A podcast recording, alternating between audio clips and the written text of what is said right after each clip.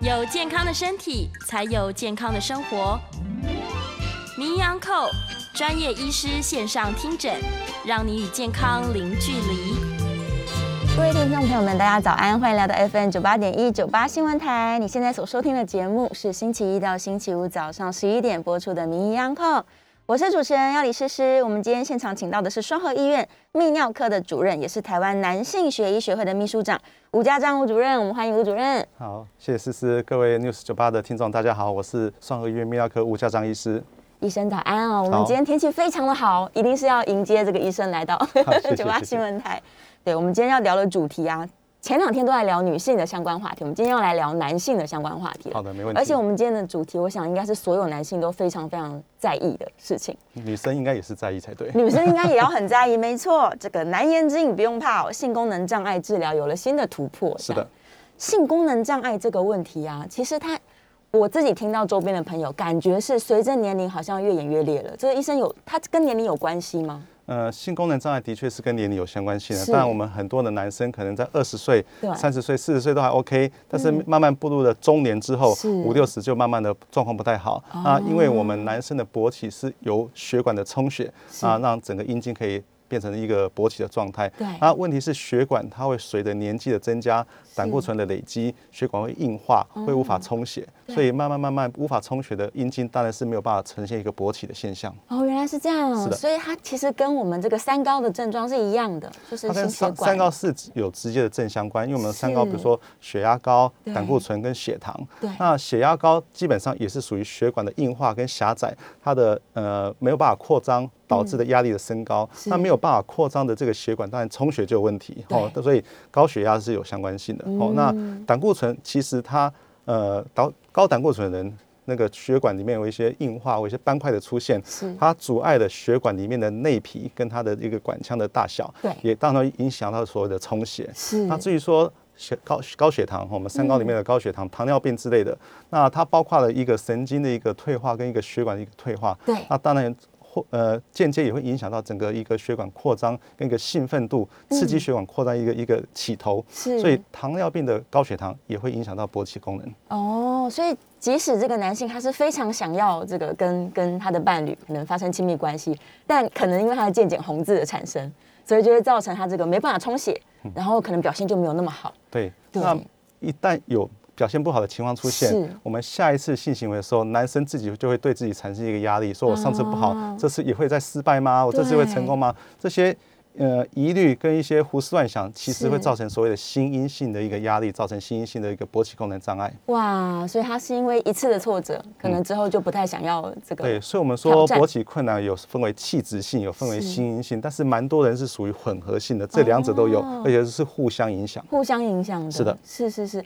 我们有没有统计资料显示，现在到底这个男性的勃起功能障碍啊，它到底发生率有多高啊？呃，一般来说，我们一个粗略性的一个统计的话，可能差不多四十岁以上就将近一半的人会有这个问题了。哇，而且虽然说四十岁以上、四十岁以下，在年轻族群慢慢慢慢的勃起功能障碍人数也越来越多。是那这可能其中的原因包括一些呃工作的压力，对哦，或是一些经济的问题产生的一个对心理一个算是就是说负担哦对，或是一些两性的呃相相处情也绪是都有些差别的。对，哇，所以四十岁这个这个年纪，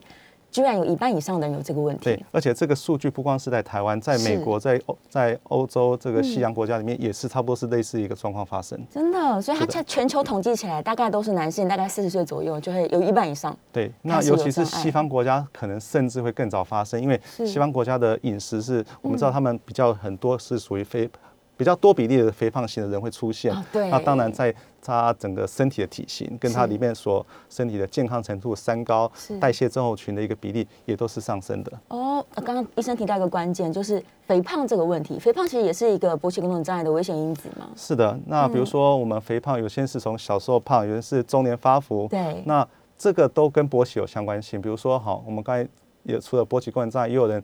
会问说，那我的阴茎的尺寸大小，哦，对啊，哦，那有些人觉得是有关系的，事实上没有错。那如果从小时候就开始胖的人嗯吼，那他在经历青春青春期这一段，他可能在身体的一个男性荷尔蒙的制造，是嗯哦，男性荷尔蒙睾固酮会不够，那可能体内因为代谢脂肪代谢的产生的女性荷尔蒙稍微高一点，哦它就会抑制它的阴茎的一个成长。是哦，这是一一点。那第二点就是说，在某些男生如果他万一是比较肥胖，他在耻骨上的脂肪是比较厚的，对啊，也会产生所谓包埋式阴茎。哦整个阴茎会是嗯埋进去，看起来外观上的尺寸看起来不就会大比较短。事实上，对可能在外面是不不会很短，但是对你的脂肪一旦上来，是露出来就是短了。哦，嗯这是只在阴茎长度上面的啦。对所以我们知道说肥胖这脂肪类的东西，其实对是嗯身体产生不管是长度或是勃起功能都有明显的影响。哇，所以如果从小就胖的话，它甚至是会影响到这个尺寸的发育。对，，是的，没错。嗯那如果是成人，像我们说中年之后的肥胖，它是因为影响到心血管问题。，对，是的。是，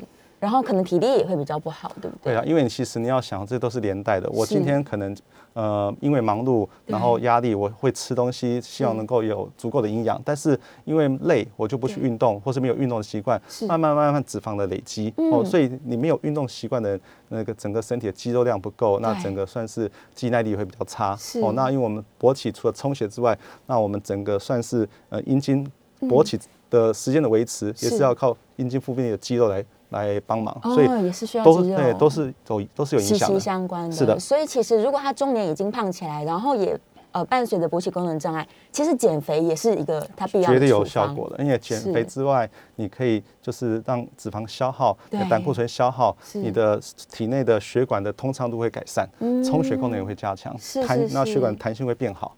就有机会可以扩张跟充血。他就可能就会表现得更好。对，是的，哦是，所以根据医生刚刚呃我们在讨论的啊，其实三高的控制也可以帮助呃缓解这个症状，是的然后体重的控制也可以缓解这个症状，这就是所谓我们的治标跟治本来改善勃起功能的障碍。我们是嗯知道说，呃，勃起功能障碍第一线的治疗目前是所、用所谓的那个呃磷酸盐类的一个抑制剂哦是。那双磷酸盐抑制剂的话，去让阴茎的血管可以扩张，可以充血嗯是哦，基本上都是跟充充血这是直接充血相关有性关。对是的，那这个所谓的那个双磷酸盐的抑制剂，是那在促进血管充血的同时，有些人对药物的效果是不好的，那就是血管太过的硬化了。嗯是嗯是的哦，好，那但是现在大家在坊间常常听到的关于这个波奇功能障碍的一些使用的可能药物治疗，像刚刚医生说，它是治标跟治本两个两个方向都要同时进行，对不对？对，嗯，那治标的话就是说，嗯、我们希望说让这个血管可以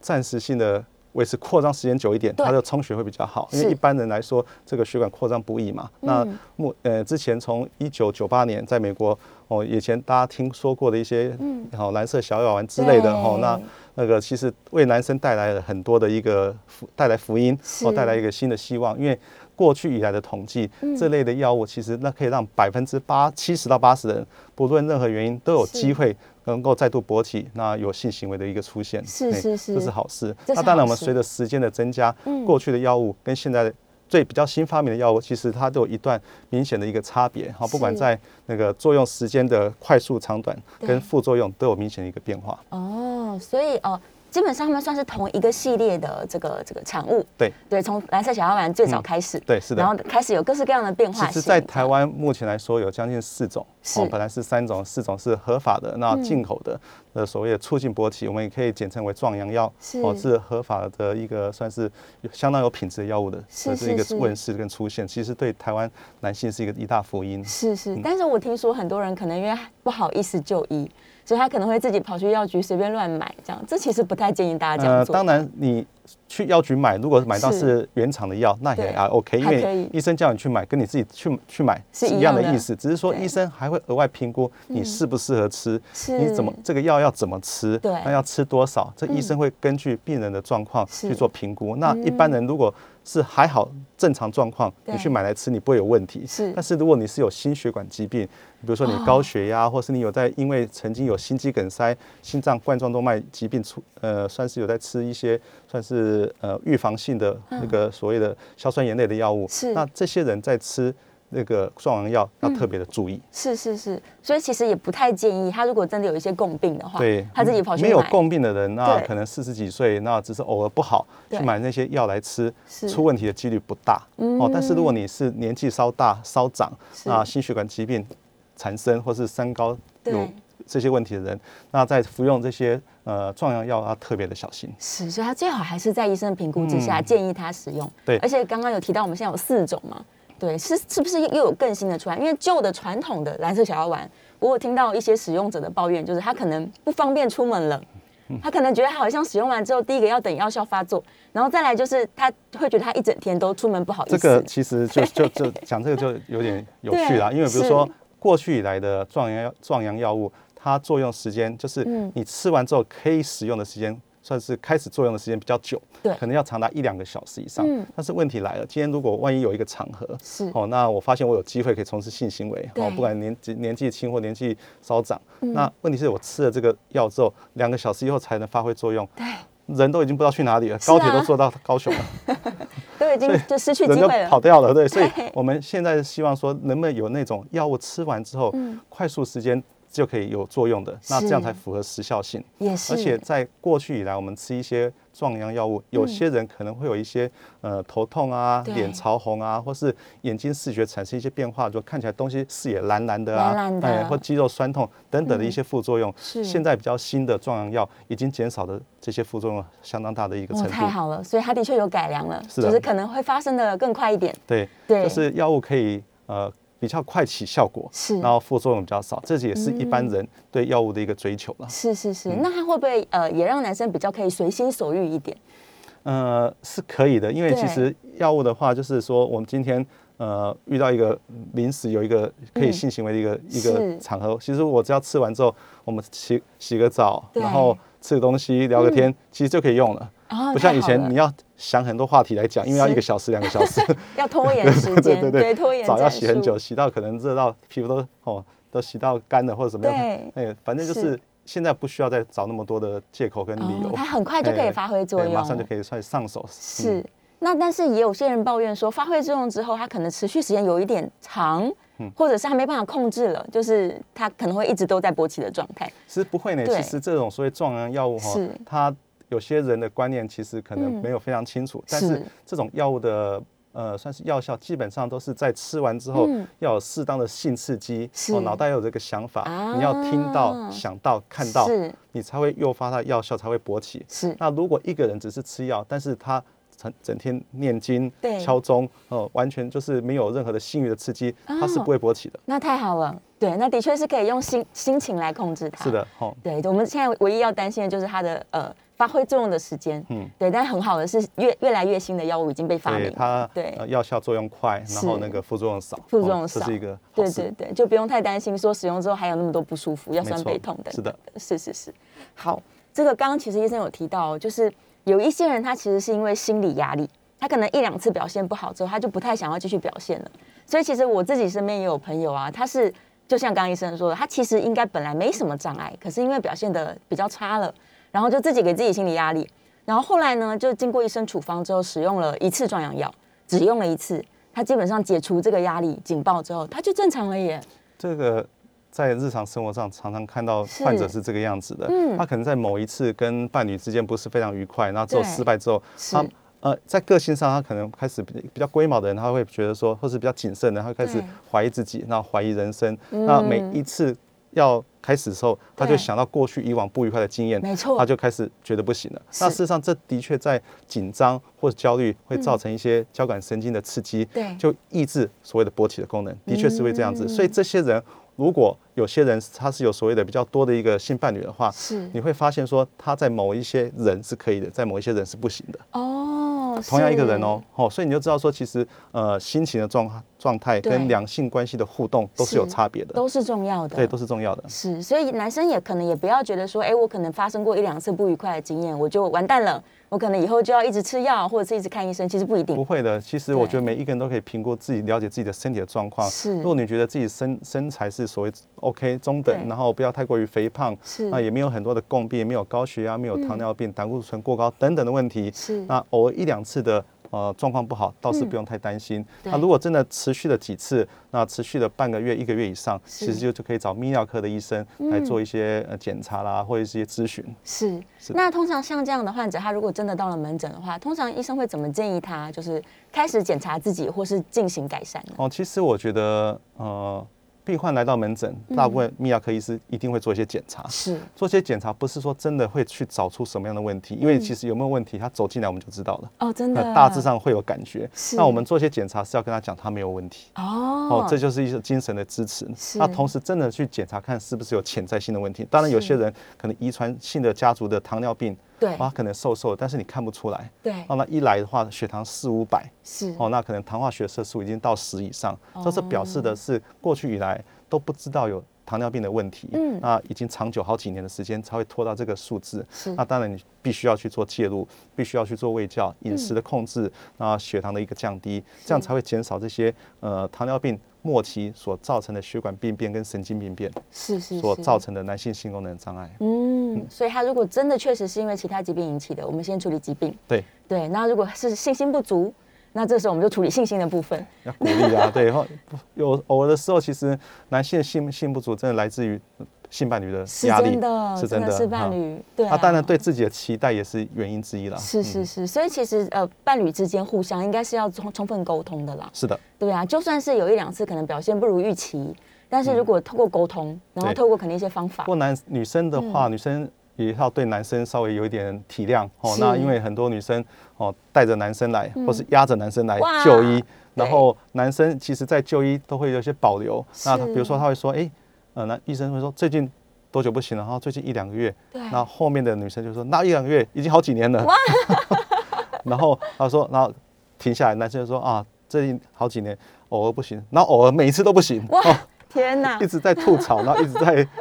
可能是女生是对的，但是她要是留一些面子给男生。对嗯那事实上我们就可以看出来，是这个男生可能真的不行的话，或多或少会来自于女生的压力。是，所以也造不成能一一一味的给压力，对对对嗯对，虽然是表现不好没有错，对，但是可能要更多的包容，你太大压力只会让状况更差，只会更差而已。嗯所以如果这样一起 couple 一起来的时候，你们会把它支开吗？也不一定呢。有些哈，呃我呃个呃像比较 媚曲的男女生，是然后他其实会鼓励啊，然后怎么样对体谅啊，是啊那种感情很好的，其实就 OK。就没事这了，没问题对是的对，但如果在旁边一直继续施压的话，对对其实对医生也会感受到压力。哦，当当然有时候是事实，有时候女生会夸张对，她只想让医生知道说，哦，这其实她问题，那先生严问题很严重重，还对希望好好治疗。对，哦，对，那一个是就是过犹不及的一个意思。嗯是是是是，所以女性同胞，我们这也呼吁一下女性对嗯同胞，如果的确你的伴侣表现没有那么好的时候，你要多给他一些爱心跟包对容，心，鼓励，然后携手度过这个问题。对嗯，对对，当然一起去看诊是非常好的一个选择啦。对，因为医生可以真的帮他把原因找出我来。哦嗯一起看诊，有时就是像我讲的，压着他来的， 压着男男生来生的。，通常就是不想去 对，不想去。对他们嗯不想要面对自己这个对嗯问题。万一真的找到问题了，他就觉得很而且痛苦有。时候尴尬的是，哦，在有些看诊的场合，那是可能会有诊间会有女生护理师啊，还有助理啊啊，甚至还有对学生。是，哎那观那摩有些学生可能刚开始在见习，他很好奇，那只要男生一提到，他马上就是眼睛放大，然后一直看着男生，然后头还歪过去看，糟糕。对不对？那男生遇到这种状况，其实会更不好意思讲。嗯是哇，所以就算看诊的时候，他可能也没办法充分表达自 对己对的对对需对求，对，这是样的，没错。啊，所以才会跑到药局去。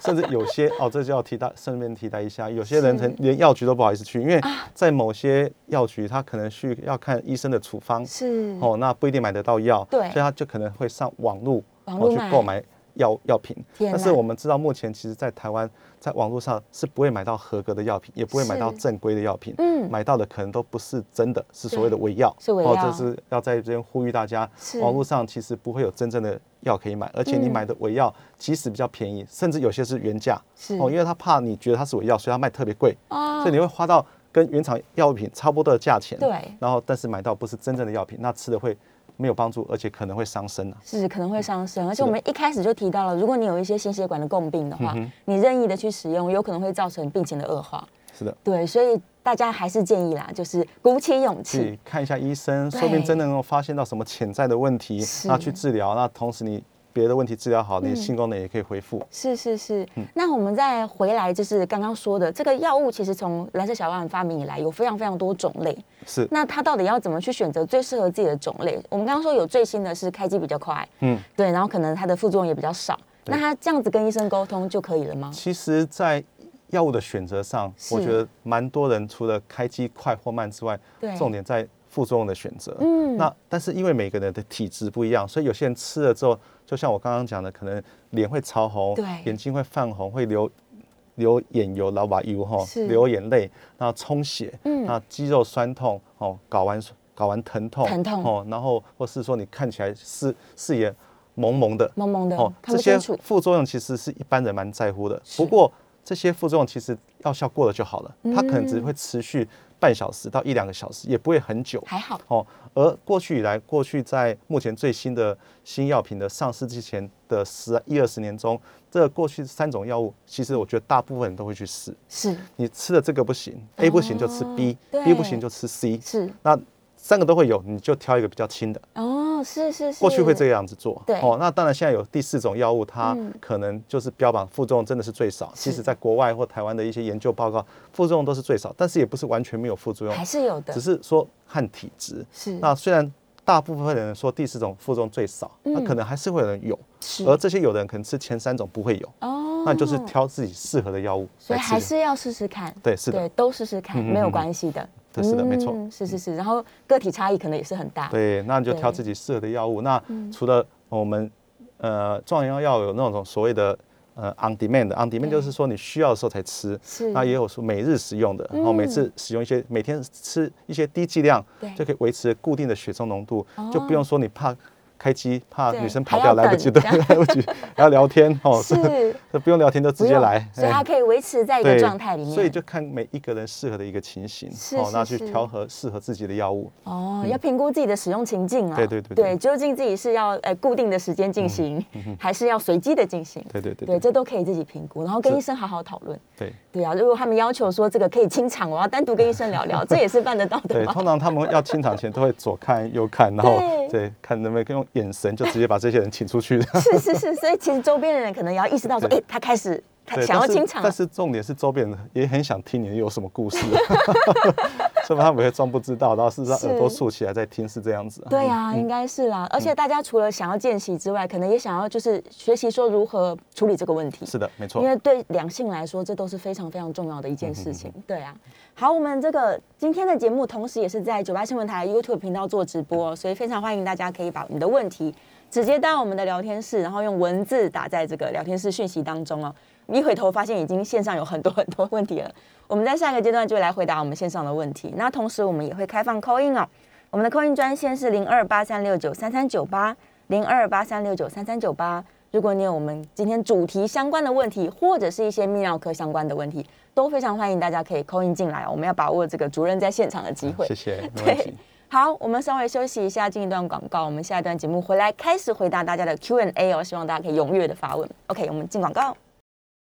各位听众朋友，大家早安，欢迎回到九八新闻台。你现在所收听的节目是星期一到星期五早上十一点播出的《名医央叩》，我是主持人要李诗诗。我们今天现场请到的是双河医院泌尿科主任，也是台湾男性学医学会的秘书长吴家章吴主任。我们再次欢迎吴主任。嗯，谢谢思思，各位听众朋友，大家好，我是双和医院泌尿科吴家章医师。好，我们今天医生来到现场呢，正在聊男生的难言之隐，就是我们的勃起功能障碍的问题。但嗯是非常开心的是，在这个药物的治疗上面，已经有了更多的新的选择。对是的。，那我们在线上现在有非常多的问题，呃，我觉得问题都很好。但是我们在回答问题之前，我再来说一次 c 印专线啊，零二八三六九三三九八，零二八三六九三三九八。如果你想要打电话进来，直接跟医生这个讨论一下你的状况的话，非常欢迎哦。好，在线上呢，燕良问了一个我觉得很棒的问题，就是凯格尔运动通常是女生要训练，但是凯格尔运动对于男性的性功能障碍是有帮助的吗？ OK，好，谢谢思思。我觉得叶良问的这个问题非常好哈，因为我嗯是嗯前一阵子刚好也有针对这个问题，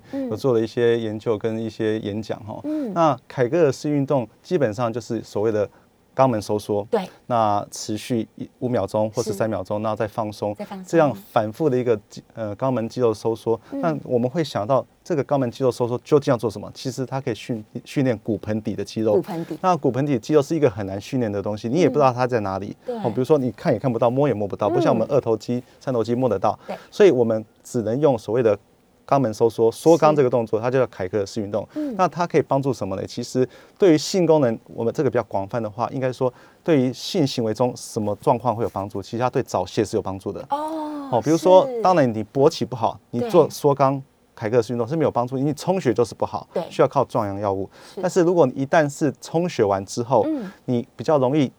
提早软掉，对或是说你觉得你在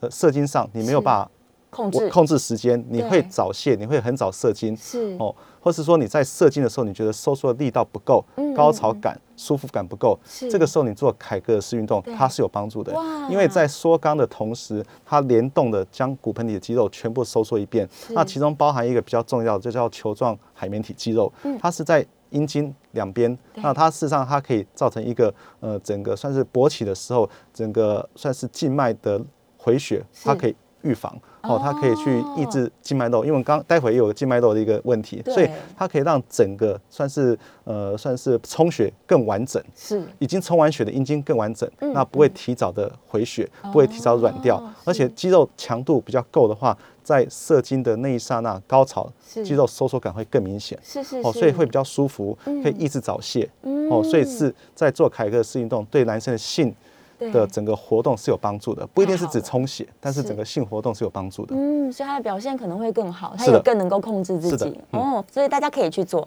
男性跟而女且性都很好，有练过凯格尔式运动的对人，在进尿是跟排尿干净上，它也是会有帮助的。哦哇，嗯男所以生过了推可荐能五呢六十岁之后，射物腺肥大是会造成滴滴答答，没错那你在做凯格式运动之后，你可以加强这个肌肉，你可以让整个排尿在最后一小段对可以排得更干净。哦，所以如果他三十几岁开始就可以做凯格尔训练了，因为刚刚说四十岁有一半有勃起功能障碍，对对对对对啊对对对所以大家可能年轻男性就现在就可以开始训练，可以的，对，让自虽然己说维过持程是很辛苦、枯对燥、乏味，是那你也不知道目标在哪里没。但错嗯是事实上，练习差不多六个礼拜到两个月之后，你就会有感觉是不一样了。哦，所以刚刚医生说我们大概收缩提肛隔三到五秒钟，然后啊对，放比如说好了，松，我们举例，呃，比较好的是五秒钟，是嗯你收缩五秒钟之后放松五秒钟，这叫一组。对那你进行第二次的收缩是五秒，再对放松五秒，叫第二组。对，早上我们会建议做十组到二十组，哦那早中晚各十组到二十组。是，所以想到了就做一下，对对对，啊坐在办公桌桌也可以做可一以下的，，对坐对公。车、坐捷运都可以。哈是，反正不会有人发现你正在对是的运动，嗯对，这非常好，推荐大家。然后再来底下刚好就问到那个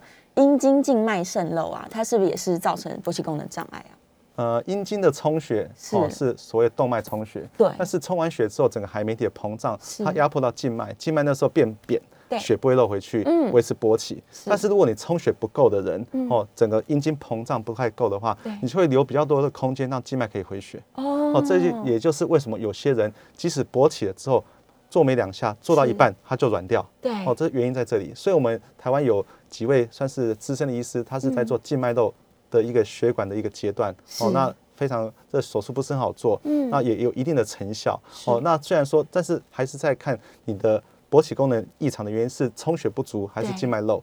那查明这个原因之后，你做静脉漏的手术，是哦，会有对勃起维持勃起是有帮助的，没有错。嗯，所以要先确认原因。是的它如果是因为充血不够，让静脉比较宽松的话，对对对对对，那它倒不一就它定要就处会有理嗯一些哦血会漏走。是是，所以的确是会让它比较快就软掉、嗯哼这样。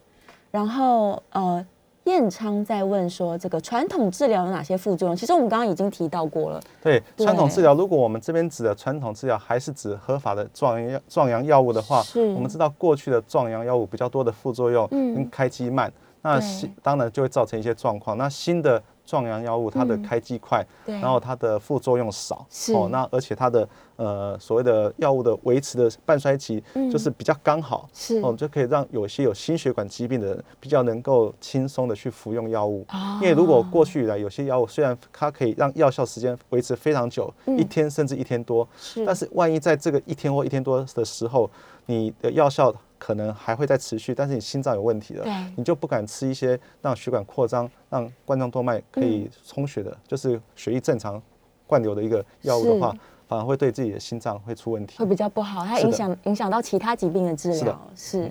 然后哦，这个问题其实也蛮多人在意的哦、就是女生有些人她的泌尿道是会反复感染的，她也许是工作的关系， OK，对，然后它会不会造成这个女性也容易骨盆腔发炎？然后或者是但对对男性来说，他会不会也会造成是一个压力？他可能觉得说是我造成对方发炎的， OK，其实呃，女性本身如果是水喝少憋尿，当然是就会让在呃骨盆腔或是会阴部一些正常的菌落去造成一些、呃细菌的发炎。嗯哦是那是当然就是说自己本身的抵抗力、免疫力有相关性。嗯，那跟男生的一个性行为，男生只是一个媒介，是帮你把可能肛门口、阴道口附近的。嗯细细菌菌带到尿道去，这对细菌不一定是男生身体来的，只是它只是把你的哦 A 的地方带到 B 是的地方去，那的确是很容易造成泌尿道的发炎。那嗯，跟骨盆腔发炎，其实它的发生机会也是同时会提高。也是有的，是的，嗯对。但如果真的就是女性跟同一位这个这个性伴侣发生关系的时候才会发炎，但是跟另外一位可能不会，那这时候我们也会建议这位男性去就诊嘛，去泌尿科就诊吗。呃就像我讲的哦，女嗯生其实在性行为得到的一些发炎感染，是是跟自己呃抵抗力还有整理身体的菌落比比较较相有关性。关系男生只是一个传播的，不是说是细菌从他那边来的，所以他不见得会携带啊对对啦，但是。你说，如果跟这个男生会发炎，跟这个男生不会发炎，对我觉得还是跟性行为的方式也是有关系的。嗯哦，也是有关系的，对对对，是习惯是性是是有相关性。嗯，有些人可能会讨论到包皮的问题啦，就是如果他包皮比哦较长的话，那女生可对以先检查。是可以先检查一下。 对对对对对好，那再来哦，有人说他因为害羞，他他他非常害羞，所以他可能这个没有去就诊。他说他的龟头有淡红斑皱，这个是湿疹吗？啊，这个很难从这个嗯几个淡红斑皱来判断是不是湿疹哦。对那我们会同时在询问说会不会痒，会不会是痛，会不会一些有分泌物对，或是看看这个红斑它长的状况来判断是不是湿疹。哦是嗯从文字上其实比较不容易判断，我会建议说这个。呃，这个呃，观听众朋友对可以找泌尿科医师或皮肤科医生来看看。是把它的，确认一下。是的嘿而且的确，如果这边有一些生病的有话，时候写的它也再会多哦影哈，其响实医生只要看一眼就会知道就这知是什道么。了。 对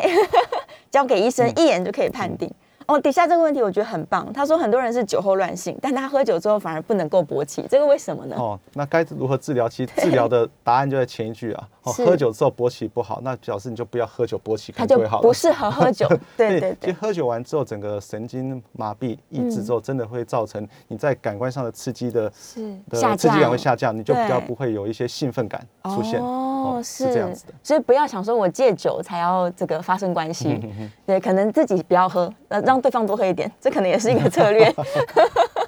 是，的确是有很多人都说了，他们酒后表现是不好的，因为你全部都被抑制掉了嘛。是对对对，所以我们把酒的问题解决，应该就没有问题了。好，哎、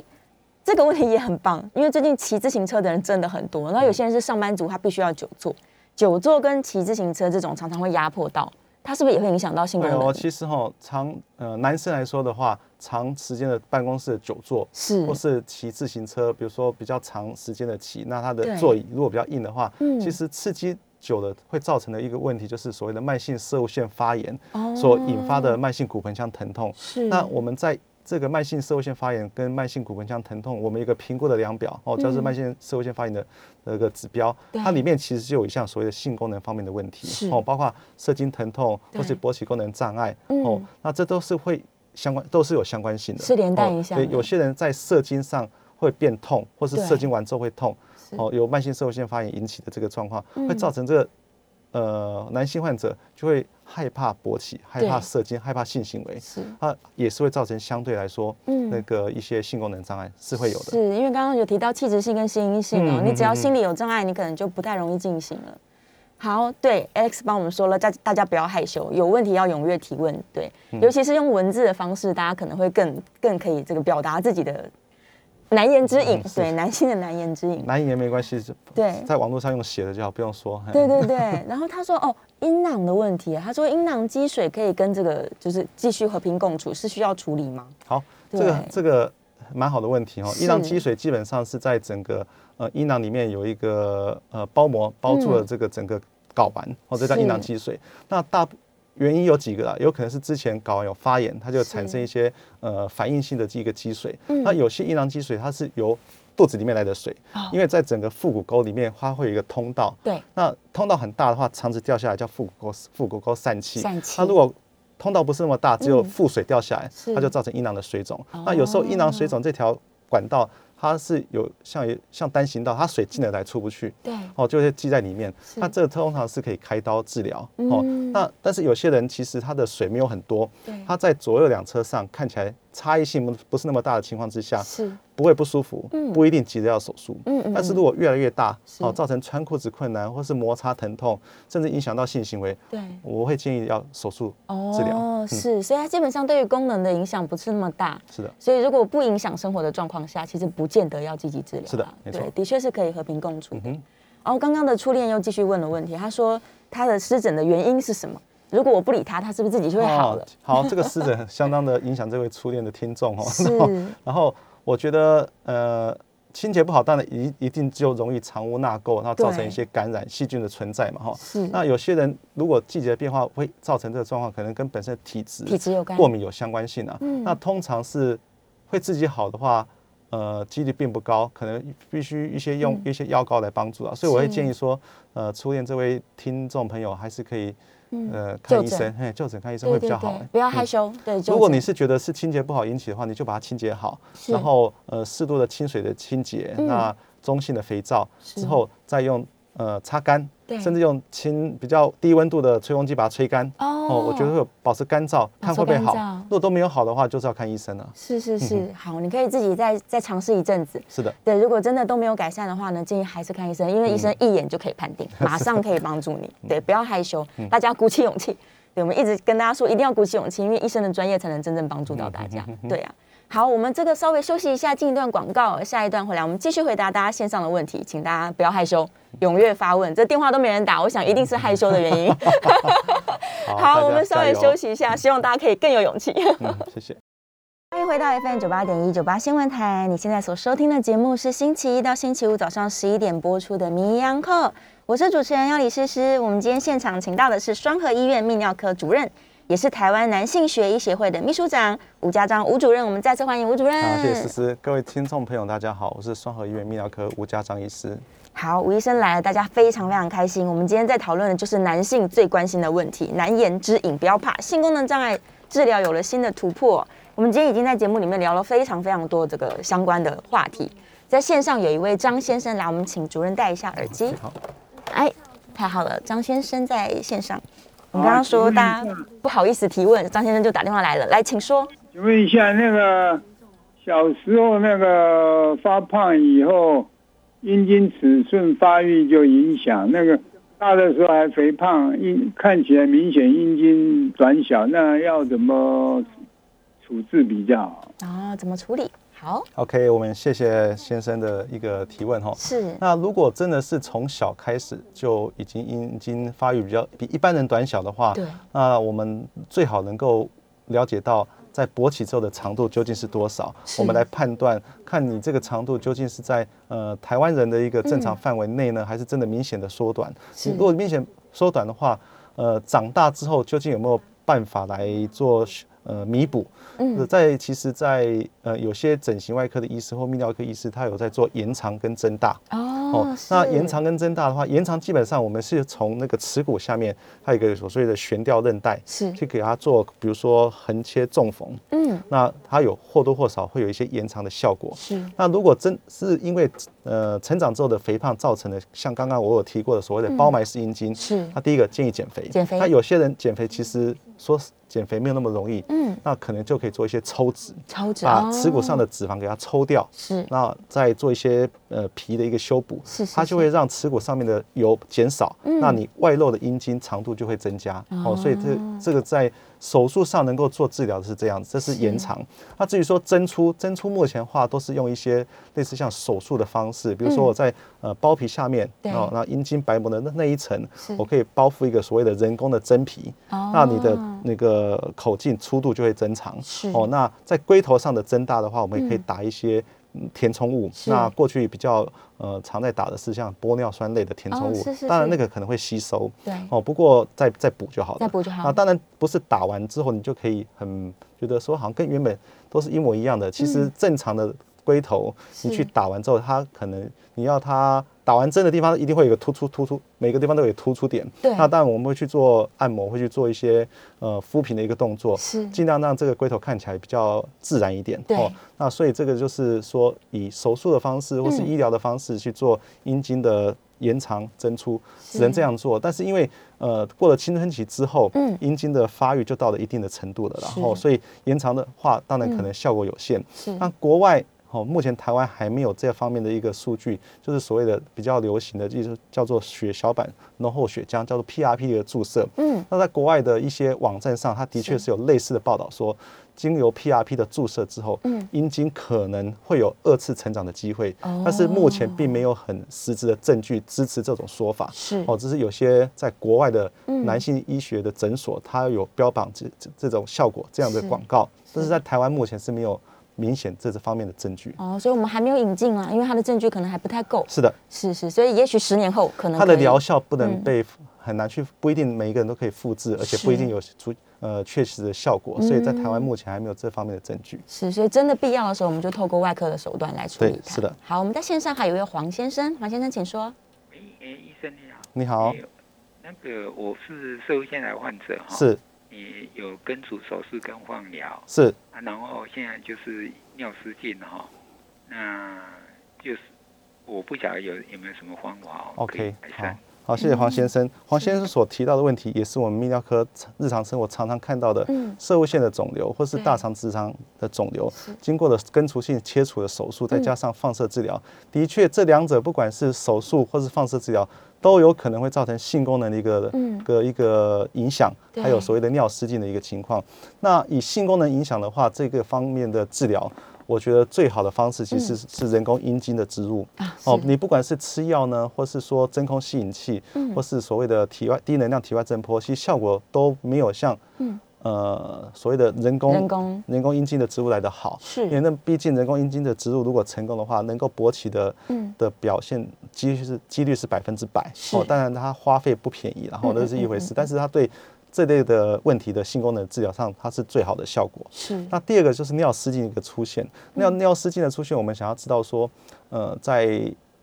失禁的方式是哪一种？因为我们失禁有分为所谓的急迫性尿失禁，嗯对就是你想要去上厕所，那你还没到厕所之前，嗯你就因为紧张或是太远了或对小跑步，是你就会漏出来，叫急迫哦性尿失禁。那另外一种尿失禁是开完刀，可能真的是在、嗯呃括约肌那边有比较多的一个呃算是呃推挤或影响，嗯造成你二十四小时无时刻都在漏尿。哦，漏尿型嘿，的，这漏尿，那这样子的话，其实是也是需要手术治疗的。是那另外一种是所谓的应力性尿失禁，嗯，应力性尿失禁就是说它也不会急，只是它打一个喷嚏或对大笑是，爬楼梯、跑步尿就会漏出来。对，哦，那以那个二十四小时无论什么时候都在尿都在尿失禁的情况，跟应力性尿失禁的情况，我们通常会建议做手术上的治疗。是是，所以真的影响严重影响生活，还是建议手对术。啊，当然在手术治疗前，我们可以先试一些药物，比如说我们吃一些呃所谓的三环抗忧郁剂之类的药物，嗯是它可以加强整个尿道括约肌的一个收缩，哦或是吃一些让膀胱肌肉放松的药物是，它可以不要，它可以抑制膀胱不自主的收缩，对这或多或少都会对尿失禁会有帮忙。嗯那我们就会看每一个人改善的程度如何，再决定是不是要做手术治疗。嗯，是是是是的，因为在骨盆底实在是太多器官都共同都在那边，是的，嗯所以会连带影响的，这哼确实是发会发生的。嗯，好，我们线上有一个比较复杂的问题，这个秋痛吗？他说他这个夜尿有困扰，我们刚刚有问一下主任说能不能这个简单回答他哦。他说他是有夜尿的问题，然后泌尿科已经检查过呢，这个尿动力跟射护腺是正常的，他也没有三高，也没有糖尿病，那每天喝水正常两千，那晚上七点之后，他其实也没有吃跟喝，然后也没有喝茶、咖啡等等的，然后甚至他是有运动习惯的人，但是他的肾丝球过滤过滤率这个过滤率就下降了，从一百降到八十。那他想要知道说什么原因会造成他肾丝球的这个功能变差？好，谢谢嗯，邱 Tom 哦听众的一个提问哦。是呃，非呃比较长的一个问题，但重点可能就两个两个问题。第一嗯个是夜尿两次，对第二个是肾丝球过滤率从一百降到八十。是那其实肾丝球过滤率从一百降到八十，我觉得并不是一个很明显很大的问题。嗯那因为它的所谓的肌酸酐可能还在正常的范围之内。是那如果肾丝球过滤率呃，我们也不会只做一次的检查，我们都对嗯可能做个两次或三次，再来看它的一个变化。因为有时候，呃，肾脏的一个功能是上上下下在变哦化，所以这倒不要太担心。你不是说从一百降到剩二十，那就真的差很多、嗯哦。所以这是第第二个问题。第一个问题是夜尿的两次，对，那在临床上，如果晚上起来一次或两次，嗯，都是可以属于可以接受的范围哦，三或四次以上就是真的会困扰，因为是三到四次以上的一个夜尿，它会造成睡眠的中断，你可是能嗯每一次都顶多两三个小时就差不多了哈、吼那当然，每一个人都希望说可以一次都不要起床，是，那一次都不要起床的话，我们就要看为什么你会有夜尿。嗯你是膀胱那个容积比较小呢，就是你装尿装的不多，你当然就喜欢，一定就会想要起来上厕所。对，如果你膀胱装不多又不会起来上厕所的话，你就会尿床了。哦哦，这是这个状是况哦，所以膀胱的容积是一个必须要检查一个一个项目。对第二个就是膀胱的敏感度。嗯哦嗯，如果我膀胱容积可能只装了一半，但是就已经造成你很不舒服，你想要上厕所你就去尿的话，哦，这就是膀胱敏感度增加。太敏感所以我们会想要知道说晚上嗯睡觉的时候你起来两次，而每一次尿量是尿多少，这是可以透过一个量杯来测量的。比如说哦是晚上起来我尿了八百，嗯哦啊，膀胱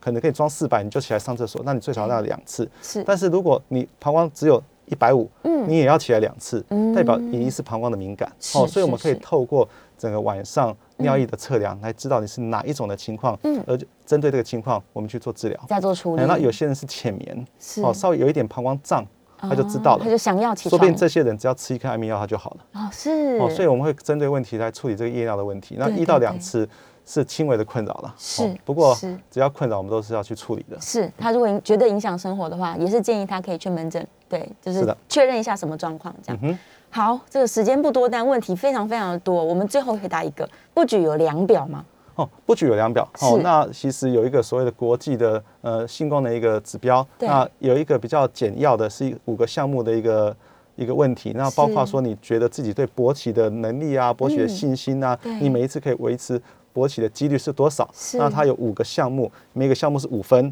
所以总共满分是二十五分。 25分只要二一、二二、二三、二四、二五，代表你没什么问题对。嗯那如果你是二十、十九、十八、十七，代表你可能有轻微的一些勃起功能障碍了。然哦后，所以我们可以透过这个问题来知道你问题严不严重，也可以透过这个量表来知道说你在做治疗之后你的进步的程度。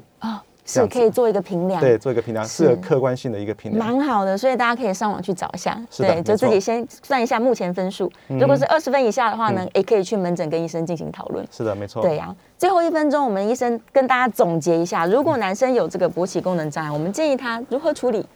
对，哦一个小时很快就过去了哦，但真是的相信 很多人这个问题，它永远会持续下去的哈、哦。所以我会建议是每一个人，就是男生都要很审慎的去看自己的身体的状况，包括可能是饮食、哦，要呃要正常，然后嗯对要运动，然后睡眠要充足对哦。那如果真的有勃起功能障碍的话，你的吃药要嗯吃自己 OK 的，那什么是 OK 的？让医生来帮你做判断，或是让医生来跟你一起讨论，因为每嗯个人药物不一样，他一定状况不一样，他一定会希望说，就你的身体状况，什么药物最适合你，是这样子，然后不要在网络上买伪药，哦，这也是重点之一。这真的很重要，不要在网络上面乱买。是对，的这个真的跟医生商量之后，挑一个最适合自己的。是的，对啊，那当然充分的沟通，伴侣之间的协调也都非常非常重要。好，我们今天非常开心，谢谢这个吴主任回答了大家大量的问题，谢谢谢谢谢你，谢我们很下谢谢次思思节目见好，，没问题，谢谢各拜位听众，拜，谢谢，拜拜拜。